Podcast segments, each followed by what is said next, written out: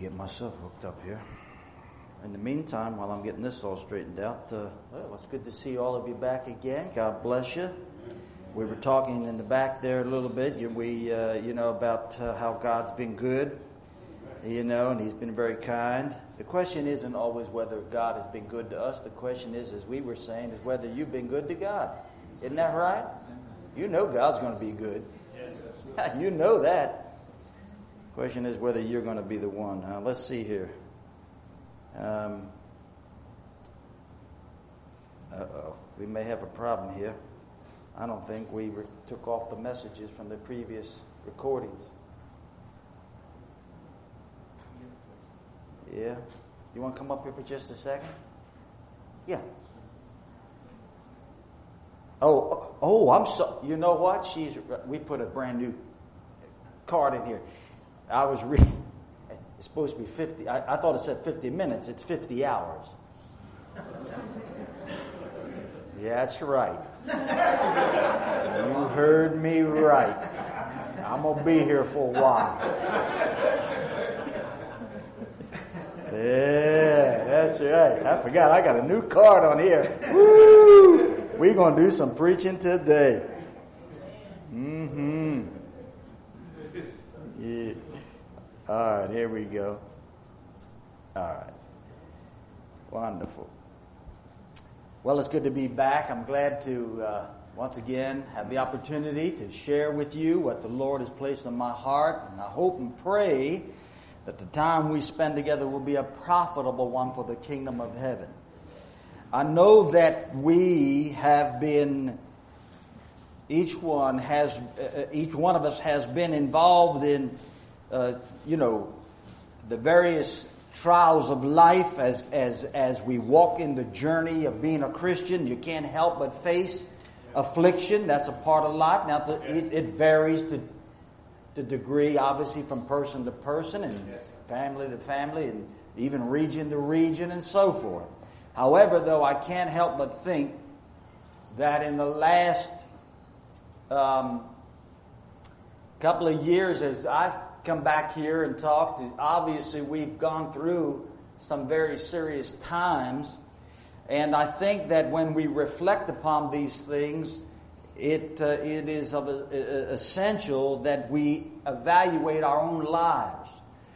God allowed these things to take place for a divine purpose. Yes, you know, we may not like uh, certain things uh, regarding the nature of uh, perhaps, uh, you know, whether it's uh, this group in charge or that group or whatever in terms of politics or whatever. But it doesn't matter. God, the Bible says God sets up kings and he puts them down. In the, in the final analysis, friend, remember, God is in control. The Lord rules and reigns on this earth. This earth doesn't belong to Satan. Uh, this earth doesn't belong to, to, the, to the, uh, the government or, the, uh, or any government on the face of this earth. They may have ill-gotten intent regarding the nature of what they want to do on this earth, but they can only do what our Father in heaven allows them yes. to do. Yes. And so uh, I've done a lot of thinking regarding the nature of, of where do we fit in all this, because I really believe with all my heart, in many ways, we collectively, collectively, as God's people, have let the world down. Amen. Now, uh, I've said this before and, and, and, and very, in, in, other ways, but I really truly believe we have forgotten who we are. Amen. Our divine purpose, why we're here. Yes. We're not supposed to be just another church. Yes. God's got, listen, there are plenty of them. Yes. We need to be something different. And the yes. Bible declares it very clearly. We're the remnant. Yes. We're not a part of the remnant. We are the remnant. And uh, that places upon us great responsibility and really a privilege. An enormous privilege has been placed upon us to be members of this. I've, I have thought within myself plenty of times, why, God, did you bring me to the Seventh day Adventist faith in, in, this? Why? Why not the Baptists? Why not the Methodists? Why not the Presbyterians or the Episcopal? You know, why? Why this group? Yes. There's a divine purpose. Yes. a divine call. What a privilege that you and I have been called into this faith. Yes. It truly is. And every time I think of Seventh day Adventist, you know, the, the, the, concepts and ideas of the, what makes up the theology of our, of our faith, it's amazing how orderly it is. Yes. There's no loose ends. If there's loose ends, it's because you have an improper understanding. If there's dysfunction regarding the nature of a particular subject, it's not the subject that's dysfunctional, it's your way of thinking. Yes. If there is a misunderstanding regarding the nature, the role of the function of the spirit of prophecy, the problem isn't the spirit of prophecy. The problem is your misunderstanding the proper function and role of the spirit of prophecy for us in these last days. Yes. God bestowed upon us much, and He expects much from us. And so, uh, and so we are stewards. We are stewards of, of, of the, the, the wonderful jewels and, and, and, and, and gems that God has blessed us with, namely the wonderful truths of the Holy Bible. Now that doesn't mean we're better than anybody. It doesn't mean we're superior to anybody. It doesn't mean that guarantees me going to heaven. Yes. But it does, it does help me to organize my own life in this unorganized world, and it does help me to see things as they really are, not as I wish them to be. You see, I believe too many people are living in the, in the realm of fantasy. Yes. They go about this world in a fictitious way and never having their, their feet planted in the realm of reality. Because they're, they're trying to excuse so many things that go on, not only in this world, but in their own lives. Yes. And you cannot be a born again believer in the Lord Jesus Christ and, and sit there and fantasize your life away and still think you're walking with God. Amen. The Bible is a book of reality. Yes. It is not, it is not a fantasy. It's not fiction. This is reality. Yes.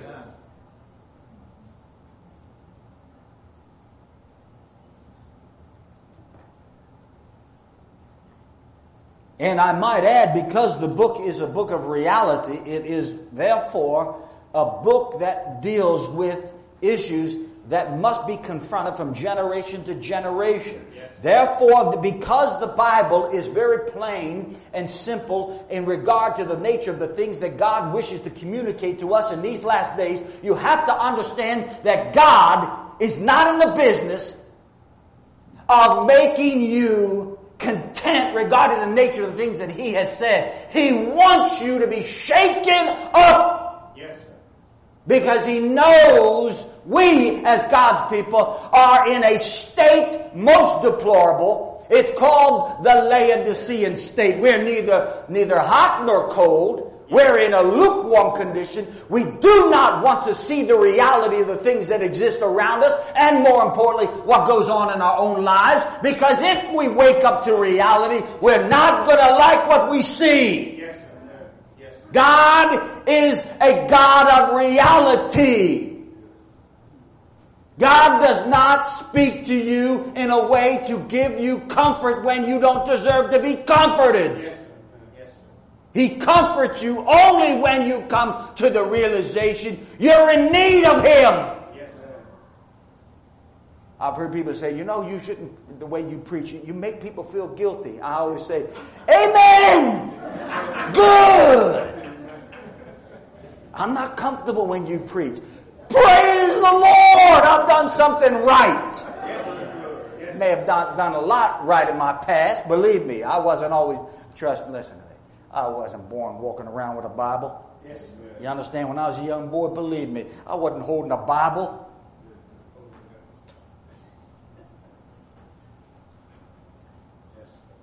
God uses the situation that you're in to bring you uh, about to a point where He makes you uncomfortable in your lethargy, where you're just lethargic. You're just sitting back and you're, you're just like a lukewarm bath. You're just slowly falling asleep. And God's got to wake you up. Yes. See, this is not the time to sleep. Yes. The remnant church has a divine purpose and mission in this world. We need to be the head. Deuteronomy 28, God said, if you go back into the book of Deuteronomy and read it carefully, it's the book of the covenant. And basically, you know, people have relegated the book to a bunch of do's and don'ts. You know, don't do this, don't, don't do that. Look, what he tells you is very, very simple. He said, I want to enter into a covenant with you. This is what God says. Now remember, a covenant is between two parties. God says, I'm, I want to enter into a covenant with you. Here's what I'm going to do for you. This is, and he lists everything he's going to do for you. He says, I'll make you the head and not the tail. Yes. I'll bless you and prosper you in so many ways you can't imagine. He says, I, I, will, I will forgive you of your sins. I will heal you of your diseases, both physically and spiritually. And he goes on to talk about how, how he'll crown us with glory. Not only, listen, not only in the world to come, but even in this world. He even says, he goes on to talk about how that, how that nations will come to you and seek for the truth and the answers because they'll say, you know, listen, you're different than everybody. There's something different about you. you you've been blessed. And every one of us, we look around, we see we've been cursed. What do you have to offer? What is it that makes you different? Why are you so blessed and special? And then we have the opportunity, all blessings to the Almighty, to tell him, well, I'll tell you why. It's not because of anything, that I've done. It's because what he has done for me. Yes, sir. Yes, All I did was enter into a covenant relationship with him. Now listen to me. In a covenant relationship, you have to understand something. There generally when you look at a covenant contract, right? You know, you do. Let's say you want to buy a car. You, you know, when you're buying a car in a transaction, that's a covenant relationship you're making with the owner of that car. Yes. And so you go to the owner, say, "I'd like to buy that car." And I says, "Well, that's all right. I'd be more than happy to sell you that car, but we're going to be in a covenant agreement over this. Here's the contract." and there are stipulations regarding the nature of how we can uh, finalize that contract. Now you got to meet you got to meet all of the requirements. Yes. And when you do, I'm going to give you the car. Yes. Now, that's generally how it works. Now, in God's situation, there is a transaction that does occur. There's no question about it. A transaction does take place. And you do need to meet certain requirements. There's no doubt about that. But in this particular situation, it's God who makes all the promises, and we have not one promise to make. Because you can't make a promise. And I'll tell you why you can't make a promise to God. Because the implication is that you can fulfill what you've just stated. But you're incapable of fulfilling your promises. Yes. Because you don't have the ability to do so. See, this is, was the problem with the Jews in the Old Testament. This is why they failed. Hebrews chapter 3 and 4 makes that very, very clear. That's why when Mount Sinai said, Everything you said, Lord, we will do. They made a promise to God, and they said, mm, You made your first mistake.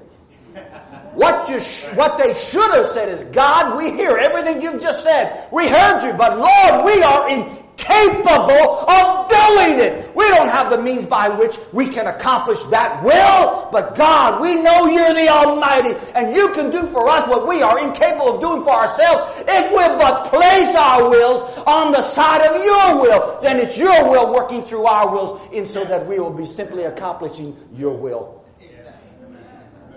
They would have been victorious had they had faith to believe in God to do for them what they were incapable of doing for themselves. Amen.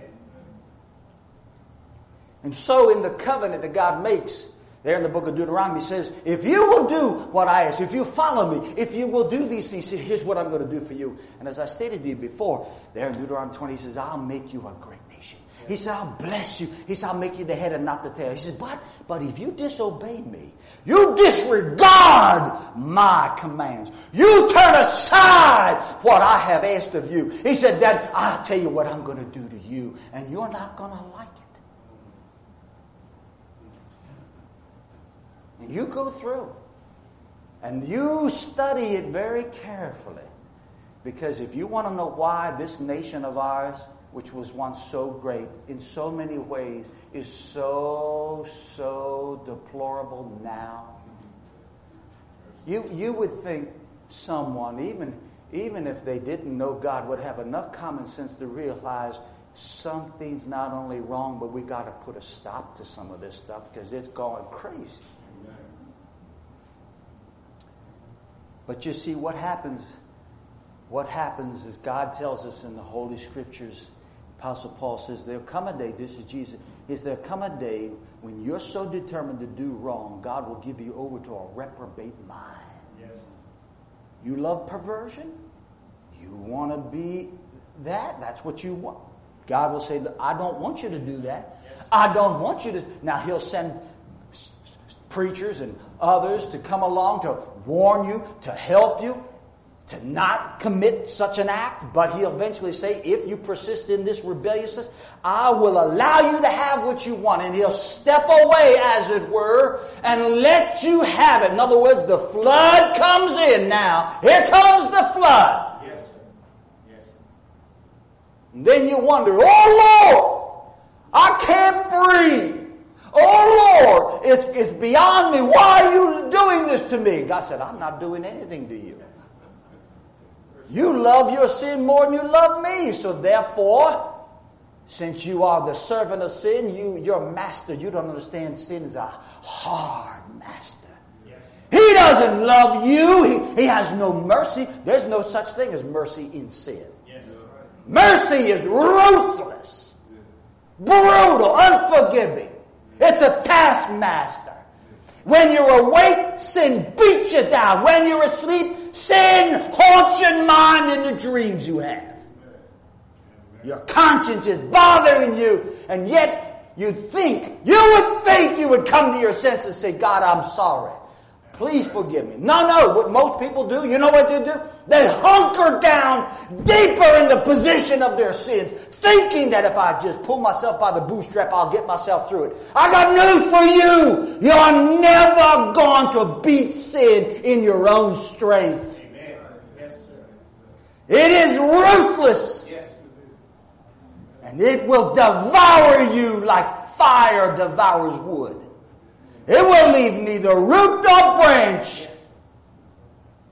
And it will slowly sap away your life, any happiness, joy. You get people say, "Boy, Frank, you done changed. There's something wrong with you. Well, you used to be happy. What's wrong?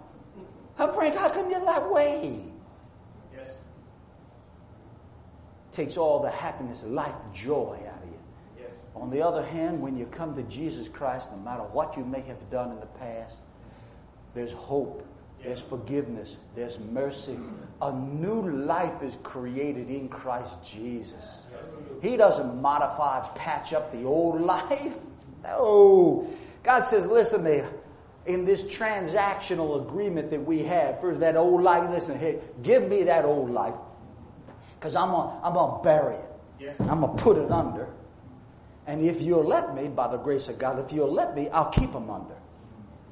You understand? I'll keep him under. If you let me. I can keep him under, you can't. But if you'll let me, I'll keep him under. Yes. And in exchange, I'll give you a new life in Christ Jesus. Yes. Where your mind won't be your mind, it'll be my mind. Yes. Your will won't be your will, it'll be my will. Your life won't be your life, it'll be my life. Yes. Your righteousness won't be your righteousness, be my righteousness. The life you live in this earth will be my life through you. Yes. Amen. A new creature is born. New life emanates. Yes. The United States of America is a deplorable country today. Yes. And I say this as an American who's proud of being an American. I don't mean that in a bad way, proud, you know, arrogant. I, don't, I mean, I'm, I'll, let me tell you, I've been around this world. I have never been to Antarctica. I've been to every other continent, but I trust me, and I don't want to go to Antarctica. I have no desire. Uh, and if there's anybody there, uh, then they can tune in to my website, and I'll preach through the website to them. We'll go do a Zoom meeting. I just don't like the cold. Uh, but the thing is, that, you know, when, when, when uh, you look at what's going on, you got to, uh, in my mind, I'm looking around at us as a people, again, collectively. I say, where are we? Where are we? What's happened to us? And I think, as I said to you before, I believe personally, we have fallen fast into a very deplorable condition ourselves in that we are content with this world we love living in this world. We love the things of this world. And sadly to say, very few within the Church of Christ today are even awakened to the reality of what's taking place around us. We are just going from day to day, week to week, month to month, year after year, and, this, and it's basically the status quo. Yes. It's just same old, same old. Oh, when I see you at church, hey man, God bless you, brother. Praise the Lord. Isn't that wonderful? Then go right back to what I was doing before when I go home. We have learned the art of playing church. You understand? I've said this before, and I might have said it to y'all. Before, I don't remember, but I'll say it anyway. Every time, every year, you know, the, the, the Hollywood has a, award shows, you know, for various reasons. But one they have the Academy Award, right? The best actor, all those directors and producers. I always say they always get the best actor and actress wrong every year, every year. Because the winners should always be those who claim to be Christians. Yes. Because they're the best actors in the world. For the most part, they're just phony. They're playing a part. Oh, we play it good too. Oh, listen. I know I should have won a couple of them but especially Seventh day Adventists. We're the best actors of them all. Yes. We go around acting we're the remnant. We believe, so we say, in the spirit of prophecy. We say we claim those promises, and in so doing, acknowledge the three angels' message as the very gospel with which to give to the world, and along with that, the company of the health message, the right arm of that everlasting gospel, is to go to all the world. And when the crisis comes and everything is set, God set the table for us, Instead of, instead of us sitting at the table and, and, and, and, and giving what God required of us, what we do, what we do, we just remain silent. And in so doing, we have condemned God before the world. And we have condemned ourselves. yes. I can't help but believe all the people who have died and are dying even now as a result of what has happened isn't in some way our fault. Yes. Yes. Why, listen, when God set the stage for Noah. Yes. Now, Noah wasn't a, a, a, a man who without fault. He had his faults. He's human. He was human. But at that point, what happened was you got to remember there was a commitment that Noah made to God at some point. We don't know sure where uh, in his life. Because remember, I, I, I, let me pull back. When I say Noah was without his fault, Bible says all have sinned and come short of the glory of God. At some point, Noah sinned. Yes. However, though, at some point, Noah turned his heart to God. And from that we know with the Holy Spirit, he was a righteous man, perfect in the eyes of God Almighty. In other words, at some point he said, God, take over. Yes. Live your life out through me. And that man was a godly, holy man. Yes. Now God set the stage for Noah.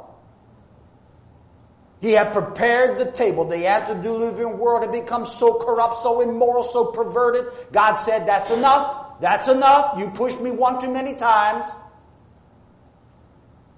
By the way, there are those who seem to think that when God destroyed the antediluvian world, that somehow that, that is a condemnation on God as if God is so cruel and mean and vicious. No, no, no, no, no, no, no, no. Hang on here. Hold up here. Let me tell you something about the Almighty God. He's, he, listen, mercy cannot be felt until you understand the hand of justice. Do you understand that? People seem to think God, God, and He's all sweet like a like like like uh, like uh, cotton candy. Oh, I love God. He's cotton candy sweet. I said, well, He is only after you felt the hand of justice. Yes, sir.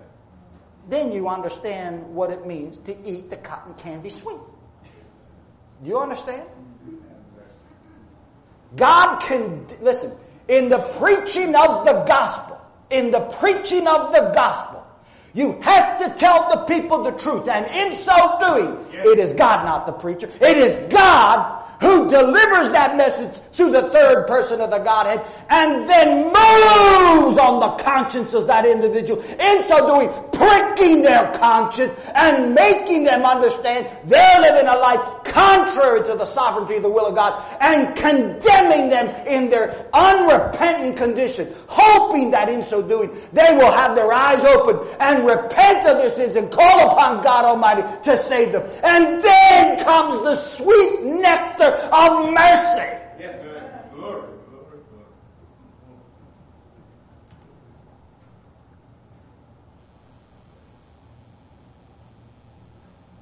The remnant church has been called by God Almighty for a divine purpose. Yes. We have a moral responsibility to the world. Yes. But that collective unit, known as the remnant, must remember that in order for the church at large to be the means by which God will use to bless the world, it all begins right at home with you, with me, individually. In other words, we cannot be a blessing to the world unless I am a blessing for God, unless you're a blessing for God, and so forth and so on. It begins with you in the home. Yes. sir. Amen. The reason the church is the way it is, because at home, that's when the real you pe- appears. Amen. What you are in the privacy of your house is what you really are. Yes. Sir. Yes. Now, Bible makes it very clear. God is no fool. That's right. You may deceive me and I may deceive you. That may well be the case. However, though we will never deceive the Lord God Almighty. Amen. That's never going to happen. You know, God sees the end from the beginning. He Yes. knows the intent of your heart. He knows the motivation of every act and, and everything you ever do in life. He knows. And it's all being written down. Yes. Imagine that. Yes. How would you like to read your life? I don't know about you, but I said, God, no thank you. You can keep that book closed. I have no desire. Trust me, I'm telling you, you, you know, some people, I don't understand insanity, although I've, I've committed it on many occasions. However, though, I think sometimes people are so insane, they love to see the darkness of their own hearts. I, I've seen enough of my own heart to know it's dark. I don't need to see any more. God, Yes. please keep me from the darkness. Yes. And friend, let me tell you something right now. Uh, uh, I've, I've tried to emphasize this, particularly lately in the last year or two, but we desperately need to understand the, the doctrine of the depravity of man. You don't Yes. understand how corrupt Yes. you really are. Yes. Yes. Do you have, if you take every Bible verse in the, in the Holy Scriptures that deals with the nature of man, okay, before they're converted. And by the way, even after you're converted, you have to understand something. This is a state of reality. And in other words, you, when the Bible says that, you know, through Isaiah, from the top of your head to the sole of your feet, there's nothing good in you. It's putrefying sores, it's bruises. I mean, there's nothing good in you. Yes. That's a statement of reality even after I'm converted. Let me explain what I mean. In other words, the only reason I, if I live a righteous, godly life, a holy life, it's not because of anything I've done. It's not me. Yes. I know, I know it's Christ in me. Amen. You understand? I know that in my natural state, I'm corrupt, evil, demented, deranged. I'm wicked. That's the natural state of man. That's the natural the doctrine of the depravity of man. Yes. Now we don't, as as as believers in the Holy Scriptures, and we don't go to the degree which a lot of evangelicals have gone regarding the nature of the depravity of man. We do not believe in the the, the bondage of the will. We believe in the freedom of the will, even though the fact that, that in, the doctrine of the depravity of man, it teaches that your will is been is defective. Yes. It's not held captive Yes. whereby you can no longer function in the capacity of choosing. Yes. You understand? It's defective. It's like having a car.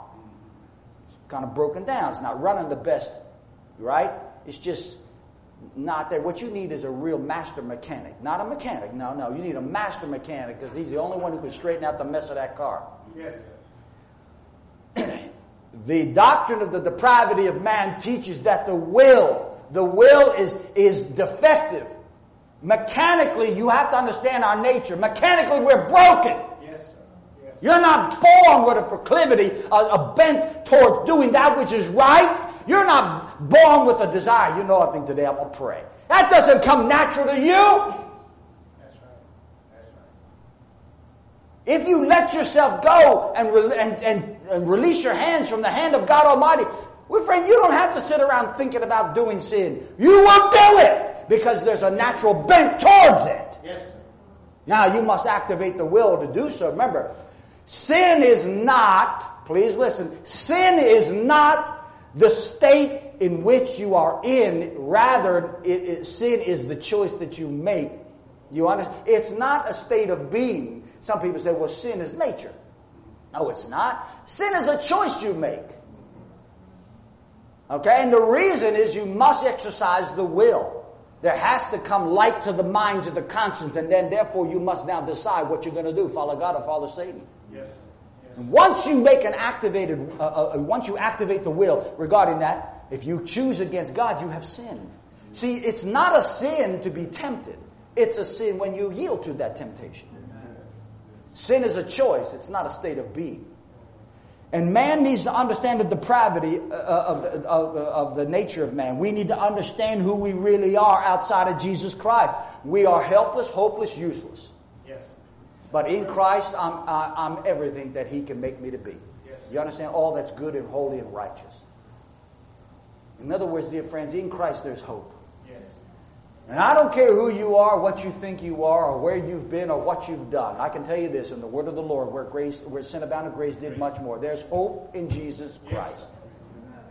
The remnant church today needs to wake up. We are in trouble. The world is perishing like an old garment. It's waxing old like an old garment. It's just fading away slowly but surely. At some point in time, at some point in time, we have to wake up. Yes, sir. Yes, sir. And I'm going to tell you something. I was listening to a radio program, a talk radio program the other day, and these were a bunch of Christians, and uh, not not Seventh Day Adventists uh, Christians, but they were Christians, and uh, they were talking about the condition of the world and what's going on and so forth, and and uh, and they were questioning the idea of whether or not whether or not God would ever bring about another revival, uh, and to the point where we would go back to where we were before.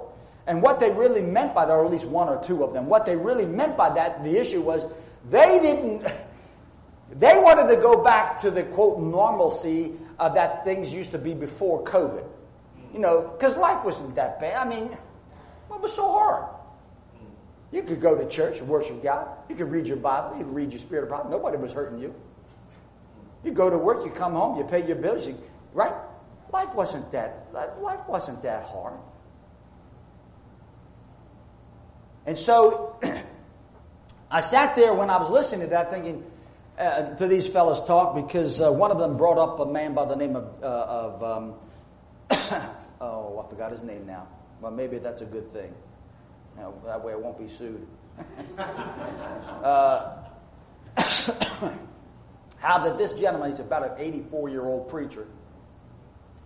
And basically, he believes in a dispensationalism, which relegates itself down to the issue of the secret rapture. And he was simply saying, Look, friends, it's over. It's over. It's finished. And uh, he says, But not for God's people. Not for God's people, because there's a there's a book that has your name written on it. And so far, I thought I thought to myself, oh, okay, that's true. We, our names are written in the book. But what he was implying was simply this: Get ready for the secret rapture, because don't worry, because it don't matter anymore. Uh, we're all getting out of here anyway. And he was basically, and he said basically, it was, I feel sorry for those who don't have their names in the book. Well, I do too. But this notion, this notion this, uh, you know, this, it's this attitude of indifference. That's your problem, brother. hey, brother, my name's there. That's your problem. Deal with it. That's not God's attitude. Amen. That's not the attitude we should have. Amen. Amen. Listen to me. God's not going to remove you from the problem just because you don't like the problem. That's right. God's going to give you grace to go through the problem. You understand? Now listen to me. We have a divine purpose, a divine function. Listen to me very carefully. Me. God's not going to remove the remnant, Amen. but He's going to shake the remnant. Yes. He's going to purify the remnant. And because we're told, all right, y'all ready? You got your Bibles? You brought your Bibles, right? Because you didn't come here to hear me, did you? You. You came to hear the word of the Lord. All right, let's go, go to Malachi. Let's go to Malachi. Come on. Let's go to Malachi, last book of the New Testament or the Old Testament. Malachi, look with me here. I want to show you something what God's going to do to the church and what He's going to do for the world. Go to Malachi 3. Malachi 3. And look what he says, Malachi 3 1. Malachi 3 1. Look what it says here now. now, he says, Behold, I will send my messenger, and he shall prepare the way before me. All right, now let's stop right there. Just hold up right there. God, through the prophet Malachi, says that a messenger is coming. He said he'll, he'll have a divine purpose of function to prepare the way for the Lord. Yes. So there is a great work for this messenger to do, a great work.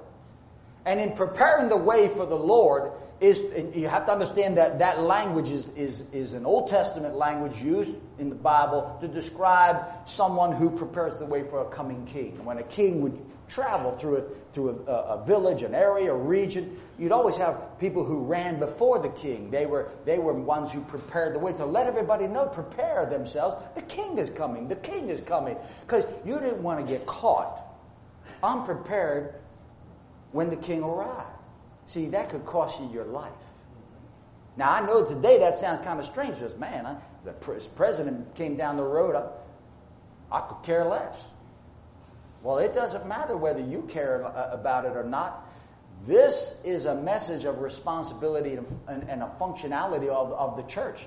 We have a responsibility to go before the Lord, to prepare others for the coming king. You understand? And by the way, in this particular case, Malachi, there's you have to look look at this. Well, let me, let's go to Malachi four for just a second. I'll, I'll, I'll bring it together. Malachi four, verse 5. Malachi 4 5 now. We're in the same book. He says, Behold, I will send you Elijah the prophet before the coming of the great and dreadful day of the Lord. All right, so now we have a name to that messenger. His name is Elijah. Now, obviously, Malachi was written after Elijah actually, the first Elijah actually appeared. So clearly, we now know a second Elijah is coming. And frankly, if you read this very carefully, we know a third Elijah is coming. The first Elijah was Elijah the Tishbite. The second Elijah was John the Baptist. And you can look at the paralleling characteristics of these two men, and they all, it's almost identical in so many ways. And it's interesting if you go before, uh, through these two characteristics or these two individuals and look at the circumstances in which they rose up. At both times, the, the, the nation in which they rose up and the world at large was corrupt to the core. Corrupt to the core. They were doing things that would just boggle you. Say, what in the world is going on? And what's interesting, if you look at the church that existed at the same time they rose up, they were just as corrupt as the world. Now, in Elijah's day, unfortunately, that poor fella, God bless him, he thought he was the only one faithful to God. You know, and sometimes that happens. You sometimes feel alone. You know, when you're fighting the battles of the Lord, I'm going to tell you, sometimes you feel alone. You know? And that, by the way, that's why I love when y'all contact us and say, we're praying for you. Oh, man, you don't have any idea. If you said to me right now, Ray, what would you rather have? I got a 20. I can spot you right now, a 20 or a prayer. I say, give me the prayer, keep the 20. I'm not kidding. Keep, give me the prayer, keep the 20. I can tell you right now, because we're not making it without prayer. Yes. I don't care who you think you are or what you think's going on. Amen. You are not going to heaven unless you are a praying Christian. Yes. You need calluses on the knees. Yes. Listen. In both situations, first Elijah, second Elijah, listen, the, the nations were corrupt. The people became morally bankrupt. The politicians were immoral perverts.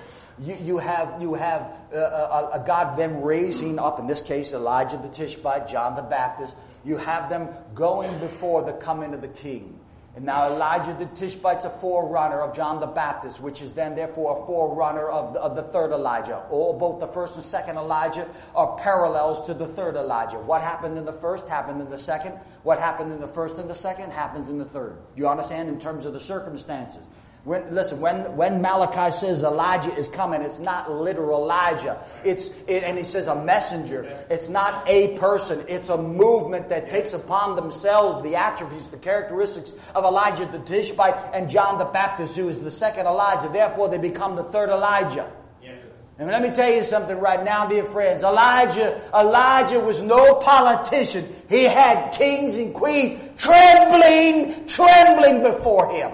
Now he wasn't rude, obnoxious, and belligerent, but he was straightforward in the message. And before he could go and go prepare the way for the king, he had to give a message to the church. How long halt you between two opinions? Yes. sir. Stop sitting in the fence in the middle of the road and wake up to the reality. First and foremost, get your life right with God Almighty. Stop playing church. Yes. Start living Yes. what you claim you you believe in. Yes. No, bro, if I do that, it means I can make changes. Yeah, that's right. You got to start making some changes. Yes. I'm sorry, dear friends. What do you want from me? I have to tell you what it is that God says. Yes. Whether we should be friends or not, that's another issue altogether. I would prefer that we are friends. I really do. I'm, I'm not sadistic. I don't want enemies. Amen. But I know long enough. Listen, I'm 62 years old. Please. Spare me the eulogies. I don't need any. Listen very carefully to me. I'm too old now to change. I know that. Yes. And in some ways, that's good. In some ways, I know that can be bad. I understand that. But I'm going to tell you this right now. When it comes to telling the truth, in terms of the message. Uh, you, I think you know by now, I have not an ounce or shred of diplomacy. I don't know what that even means. I try sometimes, but sometimes it comes out the very opposite of my intent. I know that I have to tell you the truth. I've got to tell you what it is that God says in His Word. Yes. What you do with it, that's up to you. Yes. I have freed myself of your blood. Yes. I'm no longer guilty if you choose to rebel. I have a moral responsibility. I remember, you know, listen, friends, I learned this from many of good preachers in the past. They're all gone now. I'm, I feel like when I look back at my life and, and, and who I used to preach with, I, I, I do sometimes feel like Elijah. I'm the only one left in terms of that one group. In one sense, that's true. I mean, there's one or two of us still around, but the point is, the bigger, the big boys, as we say, we're all they're all gone now. So you're just left with the crumbs. But I can tell you this: we have a work to do, and we got to get busy. Yes. That third Elijah, that third Elijah. Now let me let me tell you something. The nucleus is coming from the remnant church. Let me repeat that again. The third Elijah, the nucleus is coming from the remnant church. You say, well, how do you know that? How? Go to Revelation chapter 12.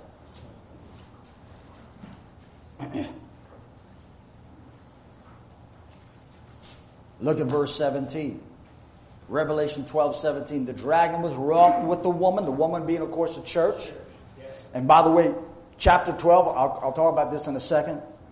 The dragon, Satan, is angry with the, with the woman, went to make more war with the remnant of her seed. Yes, sir. This is just before the coming of the Lord Jesus Christ. This is the last day group. So we now know, based on Malachi and Revelation chapter 12, and there's other places as well, the word remnant is synonymous to Elijah. In meaning, in terms of its functionality, its purpose, its role.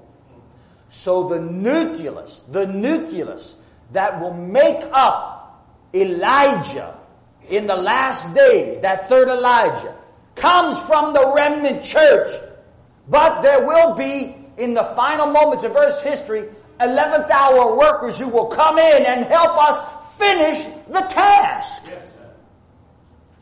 They will get paid the same. They get the same wages, the wages of eternal life. Yes. It may well be that we will have to take the brunt, the brunt of the, of the, of the task. That may well be. However, though, That does not justify complaining, whining, and murmuring about the task that lies at hand. Yes, sir. The time has come, dear friends, when a crisis arises to get behind the effort and push forward in our work. And remember, listen to me, this is no time to hide who you are. Unfurl the colors we are told. Let everybody see whose side you're on. Yes, sir. Mercy. We are soldiers Yes, of the Lord. Now we haven't been drafted. This is a volunteer army. Yes. You volunteer to enroll in the army of the Lord. Now you want say, I don't like the I don't like the position I'll be given. Hold up here. What do you want to be? The general? Joe, I don't like being the cook. I, I want, how come I can't do what he did? Listen to me. First of all, if God did not appoint you to delegate to others regarding the nature of the gift that they, that God gave to them, who are you to tell, tell me or me to tell you regarding what it is that God has asked you to do? When God, our great general, gives you an order, obey! Because if you don't obey, that's called treason. Yes, sir. You know what they do to soldiers who don't obey orders in a time of war? You're shot. They just say, well, we let me tell you, we got other soldiers to take your place. Put a bullet in him and end it. Let's go. Move on to the next soldier. They haven't got time to play with you. Yes. They're in the middle of a war. Yes. We're in a war. I just read it to you out of Revelation 12. Yes. We're in the middle of a war. Yes. And everybody want, or at least uh, there's a, a, sadly a, a number of people who want to sit around and play patty cakes. That's all they want to do. The time has come for you to, to seriously contemplate what's going on in your life.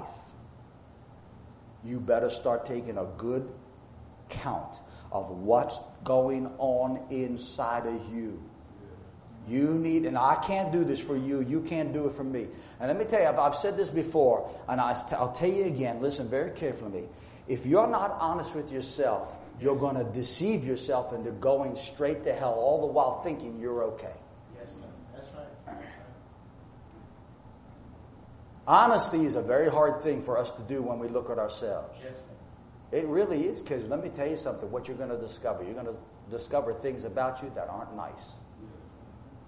See, God wants you to see yourself as He sees you, Yes. so that you can go to Him for the remedy. Yes.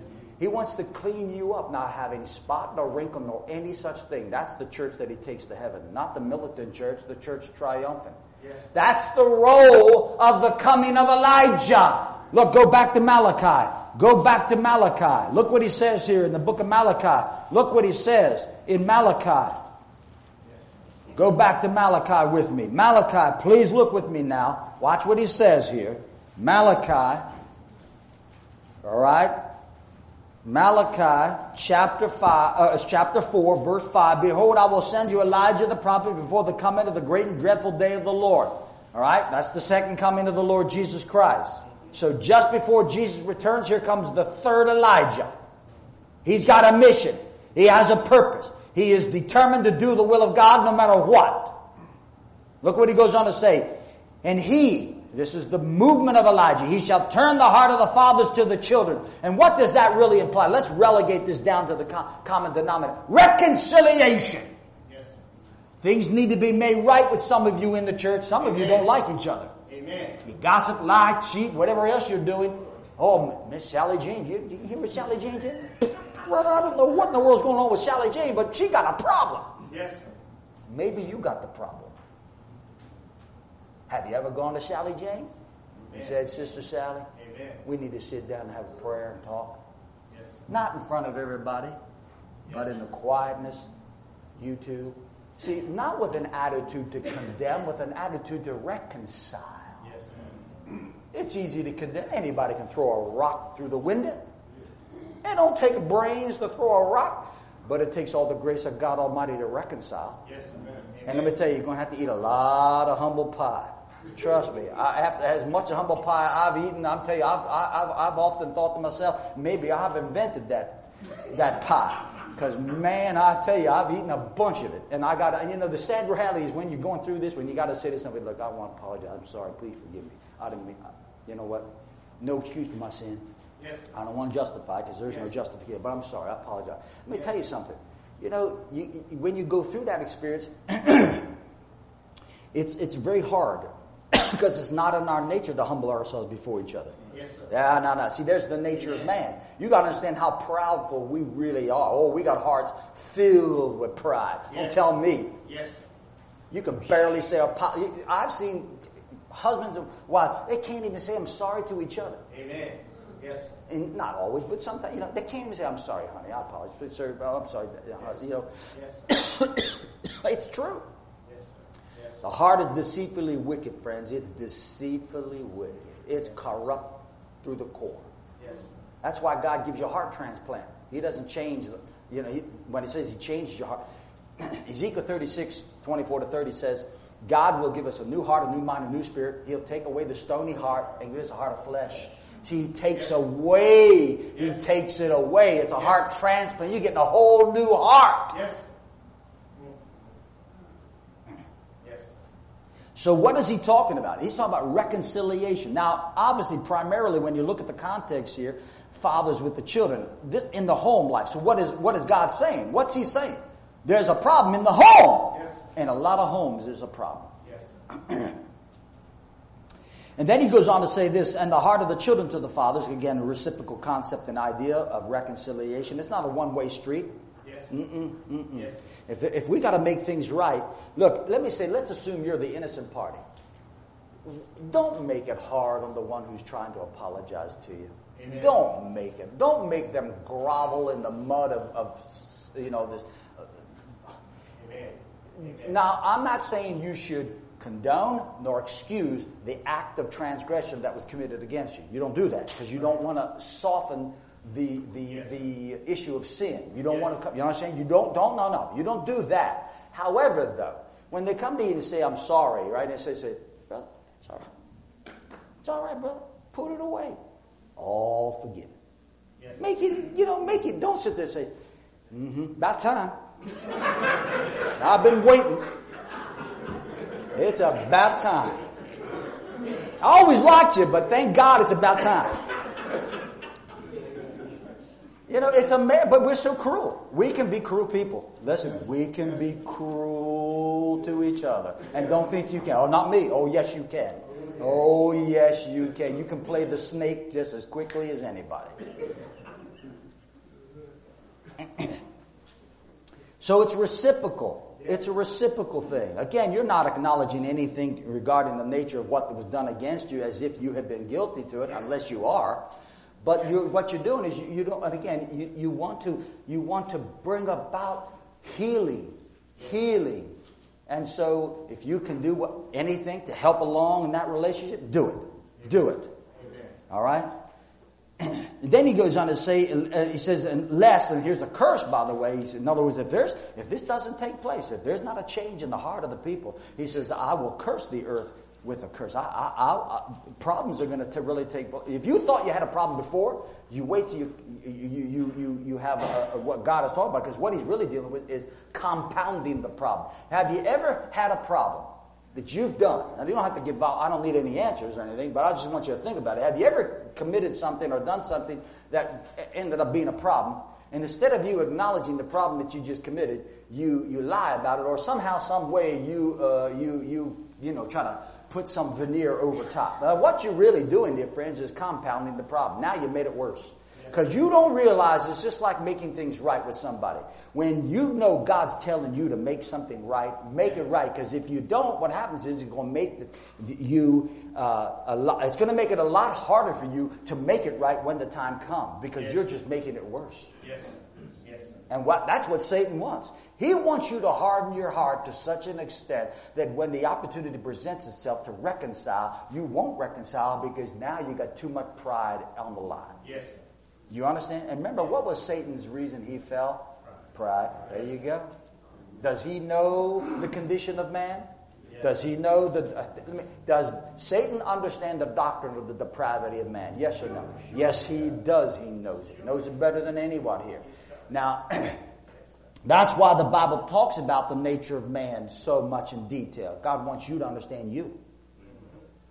And when you understand you, Yes. that's when you start to cry out, "Oh Jesus, save me." Yes. God have mercy on me and forgive me. And then again, again, when you start to realize who you really are, I mean, in terms of the nature of your your your condition of your heart, friends, that's what, that's when you start to look at other people in a different way because then you realize I'm not better than you. Yes.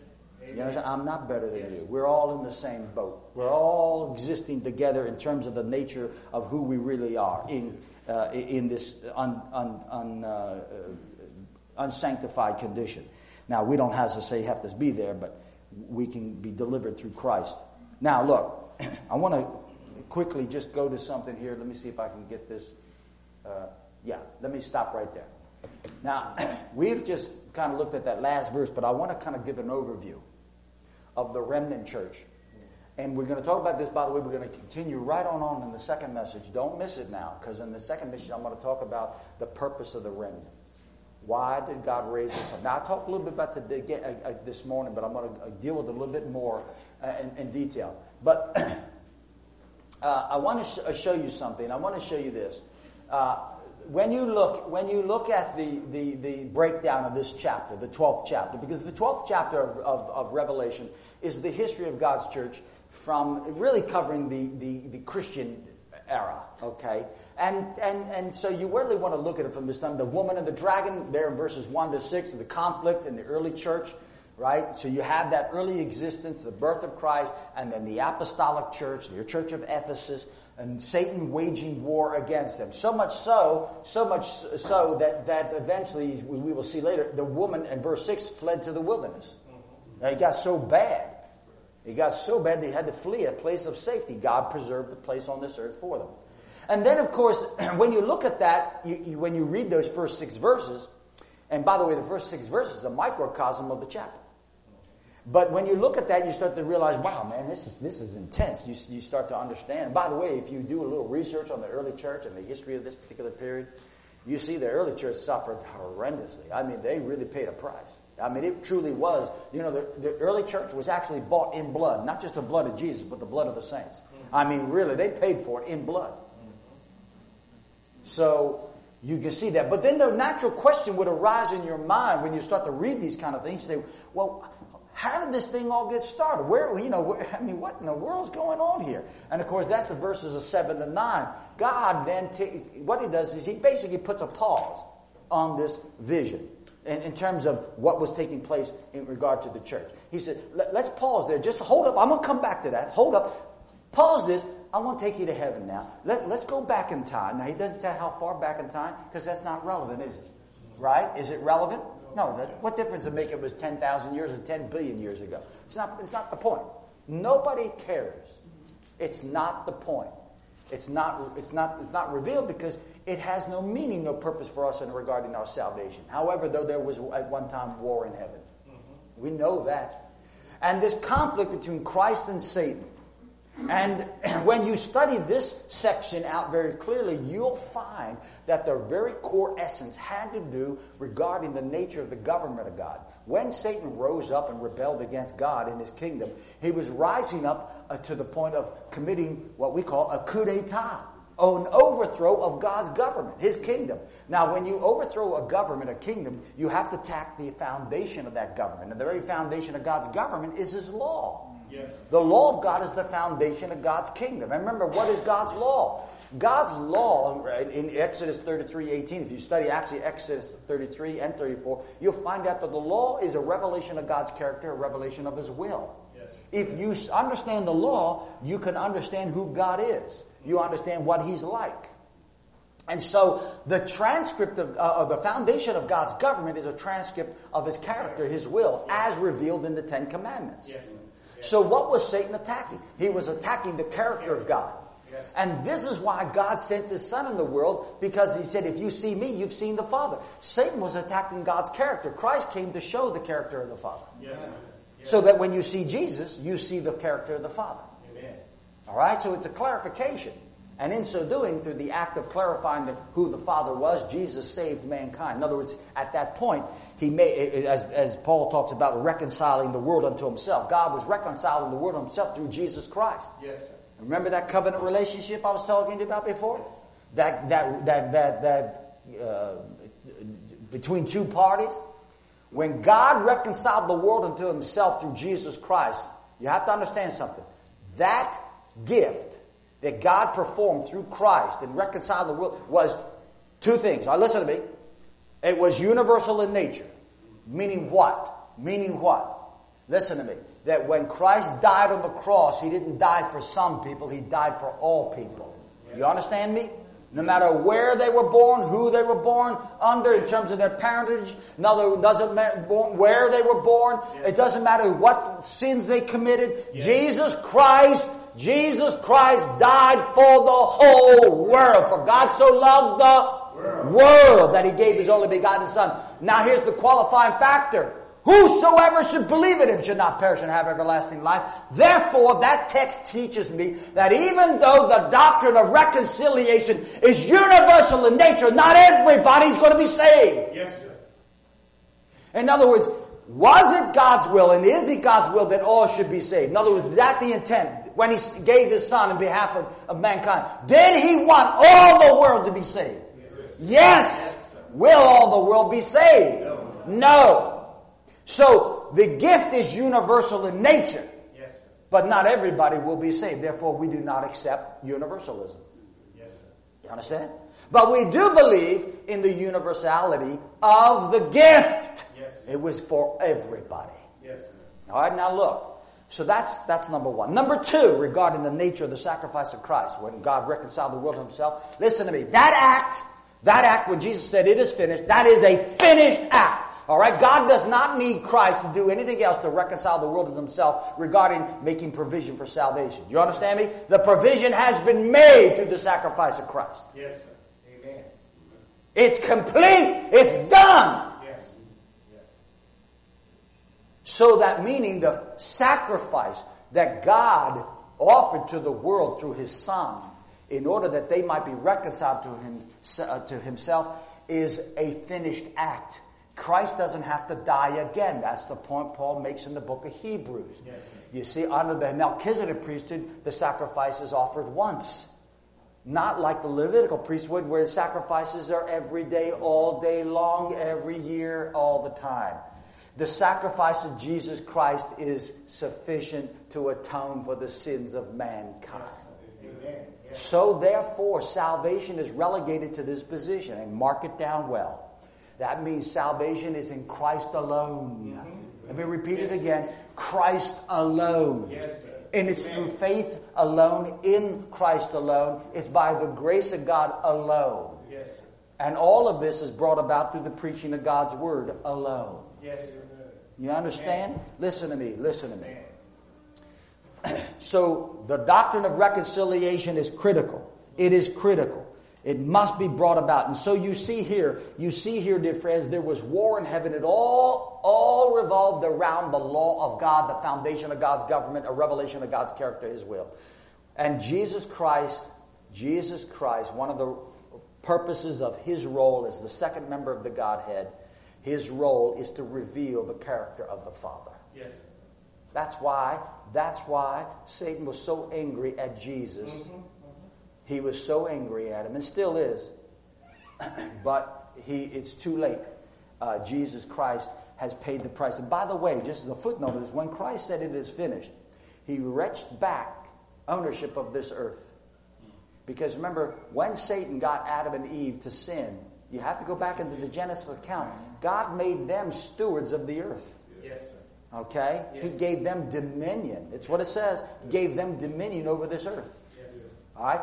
But what happened was when, when Adam and Eve sinned, Satan then took claim of Yes. ownership. That's why in the book of Job, when he came with all the sons of God coming to, to meet with the, fa- with the Father, and, and God said, What are you doing here? He says, I represent the earth. Yes, sir. And, and of course, uh, uh, and, and then the conversation turned to Job. But having said that, when Jesus said it is finished, he took ownership back Yes. from Lucifer. In other words, he, he proved he's not the owner of this earth. Yes. God never lost or relinquished ownership of the earth. Remember, Adam and Eve were stewards Yes. of the earth. Yes. They never really owned it in the first place. Yes. So Satan actually, actually was lying about ownership, and he knew it. And God, and God said, "Well, I'm gonna send my son, and he's gonna deal with it." War, all war in heaven began there, and it came down to this earth. And then you go to verses 10 through 12. And a message comes from heaven, and the message is not, he says, Woe be to the inhabitants of the earth. Woo wee, because the devil knows he got a short time, and he's coming down at you. Yes, sir. Because the controversy is now on this earth. You know, in, in Hebrews chapter 1, verse 3, it talks about, I like the, the King James translation better when it says the worlds, you know, the word, the, the worlds were made. The reason being because the implication is very clear. There's other inhabited planets. It's not just the universe that God created through the Word, but the but other planet, other worlds Yes, in the universe. Um, and that clearly implies there's other beings. Now they're not. Please, please. I, I, with these Martians and all of these, you know, you, come on, please. Amen. If listen, I can come up with a better creature in terms of creating somebody better looking than that ugly thing. That you know what I'm talking about? You ever see those pictures of NASA, the big bulging eyes, a little yeah, please. You know that's not of God. Because if that's all God's creativity He's got left in the tank, mm, we're in trouble. But He He doesn't create something ugly. That's right. Can I tell you why I know that? Look in the mirror. You're going to see a beautiful being made Yes. in the image of God Almighty. Yes. Yes. That's how I know God creates beautiful things. Look at nature. Look at the flowers. Yes. sir. Look at look at how God made them. Yes. It's a beautiful thing. Look at the birds of them. I, never, I remember one time, both in, when uh, I went to Africa, when I saw, I, I never, I thought I saw a green tree before, but not until I got to Africa, and I saw the color greens there, the different shades of greens on the tree. I thought, man, I couldn't believe how it was almost as if the tree was plugged into a light. It lit up, and then the flowers, the vibrant colors, just unbelievable. And when I went over to Australia, to the northern part, Canberra, I think, I, I can't remember, Brisbane, I don't remember, somewhere up there. But it was hot up there, and I'm going to tell you, you see, you see the, the parakeets, the birds up there, so bright, so bright in color. You cannot believe, honestly, you're looking at, and, and multiple, not two or three colors, sometimes five, six, seven, eight colors or more in one bird, and, and they're all bright. And it's like, man, that can't, and think about this. Think about it. That's 6,000 years defective bird in plants and, and trees. Think about that. Imagine what they must have been originally. Mercy. Unbelievable. Unbelievable. So there's a message from heaven, and what he's basically saying is, y'all better get ready. You better understand what we're dealing with down on this earth. See, I'm, I'm, I'm, I'm, fight, I'm, I'm, I'm pro Biden, I'm pro Trump. and I'm thinking to people, you have got to be kidding. Are you that? You have you relegated your life to that low of a level? Friends, I'm pro Jesus. Yes. Yes. Because I know my enemy is not Biden. It's not the federal government. It's not any. Listen, Yes. it's Satan, and he, now he's using anyone who who surrenders to him. He'll use you against God's church. Now that's true. But what God's people have got to see, you've got to understand what's behind it. Yes. You understand? You got to see what's really going on. See the bigger picture. See what's really taking place. And the way you do that is you understand what God is saying. And then finally, we look at here, Revelation 13 to 17. The dragon persecutes the woman. Now, now he picks back up on the theme of verse 6. Okay? Because she flees into the wilderness again, 1260 years, and so forth. And, and then if eventually uh, she comes out of that wilderness experience to be rediscovered on this earth as God intended. And this, of course, is where Revelation chapter 10 kicks in, when the discovery of the truth of the little book, remember, the little book that was sweet in the mouth but bitter in the belly, Remember, John had that experience. And what did he say at the last part of that uh, chapter? Remember what he said in verse 10 or chapter 10, verse 11? What did he say? Thou must prophesy again. Now, what did he mean by that? Because there was the message, the message that was given him was sweet, and the basic essence was Jesus was coming. Jesus was coming. The imminent return. Jesus is coming, friends. He's coming. He's coming. Get ready. Get ready. And that message needs to be repeated again. It needs to be told again. But before, before we can get others to be prepared for that event, listen to me. God's going to do something. He's going to bring the third Elijah, and He's coming and he's coming sooner than you think. The only thing, is, the, the only question is whether you'll be a part of it. Because remember, Elijah's not a person; it's a movement. Yes. A movement of destiny. Yes. A movement that will finish the work of God on this earth. And then, of course, uh, it comes down to this question, as I put there: Who is the remnant? Now, look, I'm going to tell you something. To be very honest with you, all right? Listen very carefully to me. I did not intend to preach that message the way it came out, because uh, uh, my notes are, um, are, are, dealing with these issues, I've been, I've been having this burden going, you know, impressed upon me by God. Go back over the remnant church. Go back over the remnant church and preach. Tell the people what their responsibility is. Tell them what they've got to be doing now, and tell them who they, who we are. We, we're not another church. Amen. We're a movement of destiny. The question is whether you'll be a part of that movement. You understand? Reality has to sink in at some point in time. And I'm going to tell you something. At some point in time, the whole world is going to wake up to reality. But the vast majority will be too late. Yes. You understand the drying up of the river Euphrates? Uh, you understand the fifth plague? Remember total darkness? Sixth plague, drying up of the river Euphrates. Seventh is the hail and the second coming of Christ. Do you understand? It's, it's only at the end of the uh, uh when the set, uh, the sixth plague comes in, the drying up of the the whole world wakes up to reality. They're lost. That's when they'll wake up. And that's when they'll realize the minute they go to the ministers and say, you, you're the one who told us these people were crazy. You're the one who told us they were wrong. You're the one who told us Sunday was the day we ought to worship and not the seventh day of the week. You're the one who told us not to believe them. You're the one who told us to go kill them. And the servant of the Lord describing what will happen thereafter is very, and by the way, if you read very carefully the book of Revelation, it says the wicked, when they wake up, will eat the beast and the whore and the false prophet and eat her like fire. A retaliation is coming. And let me tell you something. They're not just going to be upset and disappointed. They're going to be under satanic fury. And God's going to unleash his judgment on them.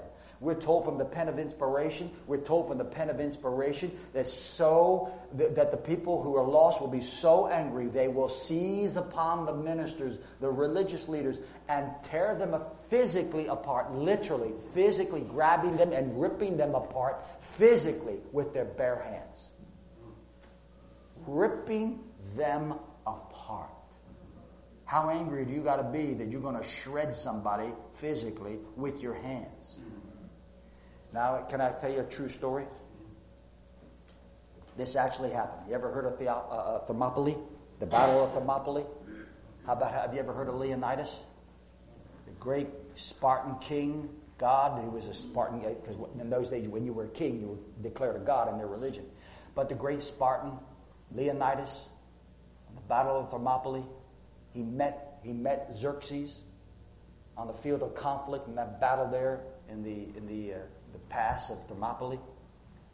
Let me tell you this true story of what happened. These 300 Spartans, warriors, met these Persian army and, and I mean, handed, for, for, for a, number of, they handed them uh, a, a, brutal beating. Because the, the, the, reason, they, the reason that, that battle, uh, uh, Leonidas chose that pass at Thermopylae was because it was a narrow pass. A smaller army could, it doesn't matter, you could have a billion men. A billion men, but if only 10 men can come at you at a time, Mach 300 will mow you down every time. You understand? So it's not so much the number or the odds, it's where you're fighting the battle. You remember that. You remember that. Pick and choose the battleground you fight on. You understand me? Don't fight on Satan's ground. You'll lose every time. Amen. when, in, when in battle, you pick the grounds. And so what happened was, uh, obviously, eventually, you know, your, your men are going to wear down. It's only so much you can take physically as a human being. And so, uh, uh, um, to cut to the chase, these men now, uh, uh, Leonidas had, had been, has, is dead. They, they uh, killed him through the arrows because the, the, the way the, the Spartans would fight, they believed that if you did not fight hand to hand physical, you were a coward. So they didn't use bow and arrows. They didn't use those other, you know, the technology to advance in terms of weaponry because they felt that was a symbol of coward. You were a coward. And so whatever. So eventually, they, they, these the, the, the uh, historians who wrote the account told how, told about how that the Spartans butchered and slaughtered the Persian army, just cut them to pieces with their swords and their shields. And eventually, what happened was uh, they, they eventually lost their shields, they lost their, their, their swords in the conflict. Now they were down to hand to hand fighting. But the Persian armies, they said that, in, in re- recording what had happened, they said that the, the Spartans who had survived at, at this point in the battle became so vicious, so vicious, that they feared them more than they did when they had their spears and their, and their swords and their shields. Now, these have no armor. They have no way of defending themselves. But they went and attacked them with their hands and their teeth. And they bit them and killed them with their hands and their teeth. They, and they said they growled like wild animals. Now, I want you to think about this. I want you to stop and think about this. This is a true story. I'm not making this up. You can go read it. It's an unbelievable historical account of what, it's amazing uh, how, um, well, it's not just, but how, how determined human nature can be. It's amazing what God, God, the, the, the mechanisms of what God put in us. Now, you can give it to God or you can give it to Satan. But the mechanism, God designed us to survive. Do you understand that? God didn't design you to die. And He didn't give you the will to die. Don't you understand? He gave you a will to survive. That's why, by the way, just another footnote. Can I tell you another true story? Just a dove, dovetail into this one. During World War II, you know, Hitler outlawed a lot of books, right? Now that some of the books should have been outlawed. They were pro-homosexual, bisexual, all that kind of. Yeah, yeah. Let's burn them. I'm all. I'm all in favor of that. However, however, you know the book. You know the book, um, um, Gone with the Wind. You know the movie, right? It's a famous movie. Everybody knows, right? But the book was published, I think, back in 1939 or 38, 37, somewhere around there. 36, I can't remember exactly. But it was published in, in, the, in the 30s, right? You know that Adolf Hitler and, and, and Goebbels, and the propaganda men, you know they banned that book? From, not, from they didn't want that book in, in Nazi Germany. You know why? You know what the story is all about? People say, oh, the story is about the Civil War. No, it's not. Civil War is the backdrop. Yeah. Don't you know what the movie's about? Don't you know what the book's about? It's about survival. I'm not going to give up. I'm going to do whatever I have to do to survive. That's the spirit of man. The book, because Hitler didn't want to inspire his enemies to fight. And the book of, uh, of uh, Gone with the Wind is all about I'm not going to surrender to my enemy. Whether they be the circumstances that I find myself in, whether it be someone physically opposing me, it doesn't matter. That's my enemy. I'm going to survive. And so, and so Leonidas and his men, well, Leonidas was dead, but they fought tenaciously to the end. And let me tell you something, dear friends. Let me tell you something right now. We have to have the will to survive. We've got to become fighters. And I mean this in the good way, spiritually. I'm not going to surrender. I'm not going down. I'm going to fight for my salvation. It's worth fighting for. Amen. If your salvation is not worth fighting for, tell me what's worth fighting for. I mean, really, if, if your salvation, if the crown of life isn't worth fighting for, what is then worth fighting for? If the most precious thing God would ever give to you is eternal life, is not worth fighting for, Amen. then tell me what is. There isn't anything else. Yes. And I can tell you this right now. This is one of the reasons why we have our nation in the condition it's in today. Because a lot of people have just simply given up fighting for what's really worth fighting for. Amen. You say, well, this nation's not worth fighting for anything. Oh, no, I disagree with you wholeheartedly. I believe we should fight for traditional marriage. I believe we should fight against abortion. Yes. I believe we should fight against against uh, uh, um, uh, the, the, the LBG2, XYZ3, 4, 5, whatever they, they number they got, and letters they got going on right now. and let your voice be known. Sorry, nah, not going to accept it. And I'm not going to ever call a man who claims to be a woman a her or she. Yes. Well, my name is Sally Jane, but it used to be Billy Bob. Well, Billy Bob, I'm not calling you Sally Jane. It's as simple as that. Well, I'm offended. I would say get a life. Because I'm not complying. Yes, sir. I'm not doing it by the grace of God Almighty. Yes, sir. And I'm, I'm tired of Christians bending, bowing, bow, and all to the wickedness. And then, and then actually believe when they come to church they're worshiping God. Yes. Excuse me? Yes. And, and you have the audacity now to pray to, to the God who told you from the Word of God that the very things you're surrendered to are an abomination to Him. You're now going to praise His holy name? Please keep your praises because Yes. they're filthiness in the eyes of God Almighty. Yes. Amen. Listen, I could go on and on. We're going to pick right up where we left off this afternoon. We're going to pick right up. We're not going to stop. We're going to keep going. All right, listen to me now. God is good. And, amen. And greatly to be praised. Now, listen to me right now. Listen, we're not going to we're going to forget the closing hymn. Not going to do it. This is my closing hymn. It's an appeal. Yes. I want to see you in the kingdom of heaven. Yes. But that choice is up to you. Nobody can make it for you. Nobody can make that for you. But I have to make an appeal. You know deep down inside, every single person here, no exception, you could be a better Christian. You know that. You all know that. You could be better than what you are right now. Don't tell me what you can't be. No, I can't. Yes, you can. Yes. Yes, you can. There's somewhere or something in your life you can improve upon in your relationship with Jesus Christ. Something.